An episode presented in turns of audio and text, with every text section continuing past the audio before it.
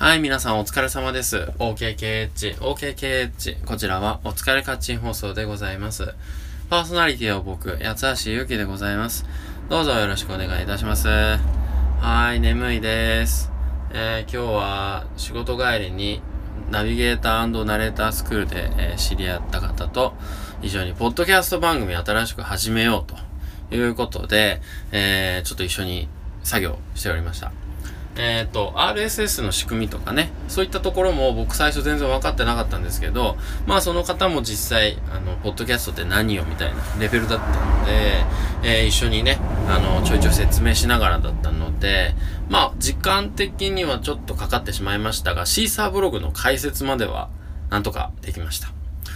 ただですよ、そこからが問題で、ポッドキャストのね、肝心なところ、RSS を、ポッドキャストコネクトに登録して、で、番組を、まず、その、Apple にね、審査してもらうっていうのが必要になってくるわけですけれども、そのポッドキャストコネクトに何回やってもいけないんですよ。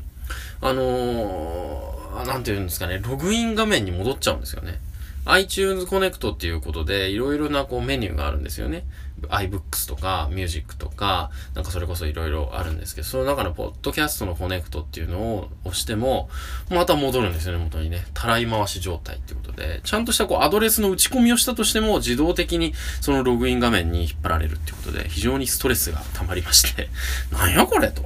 で、あの、僕がその人とやってたのは、あの、MacBook なんですよ。で、なんかね、その MacBook でやってるにもかかわらず、Apple のそのサービスが使えないとはどういうことじゃんみたいな感じでして、で、Chrome もやってみたし、で、Safari もやってみたし、で、ただちょっとインターネットエクスプローラー使えないので、まあそれはちょっと置いといてって感じでですね、全然繋がんないじゃんと思って。で、僕の iPhone でやってみたら、iPhone7 でやってみたら、繋がったんですよ。Chrome。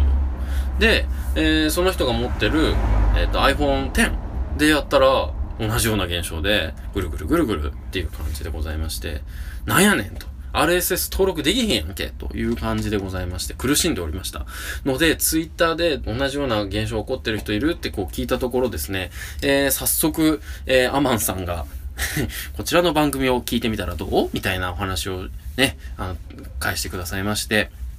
で、あの、惰性クロニクルという番組をね、配信されております、えー、谷口香織さんという方がね、9月30日に、ポッドキャストの日ということで、特別版の放送を、えー、されてまして、その放送内容が、まあ、ちょうど同じような感じで、ポッド、あの、iTunes コネクト、ポッドキャストコネクトに全然繋がらなくって、えー、登録、あのー、RSS ができひんっていうことでしてね、どうしようどうしようって、せっかく作った、その、なんかね、ホームページ自体が使えなくなっちゃうみたいなことを言おっしゃってて、おちょうど同じような現象だ、みたいな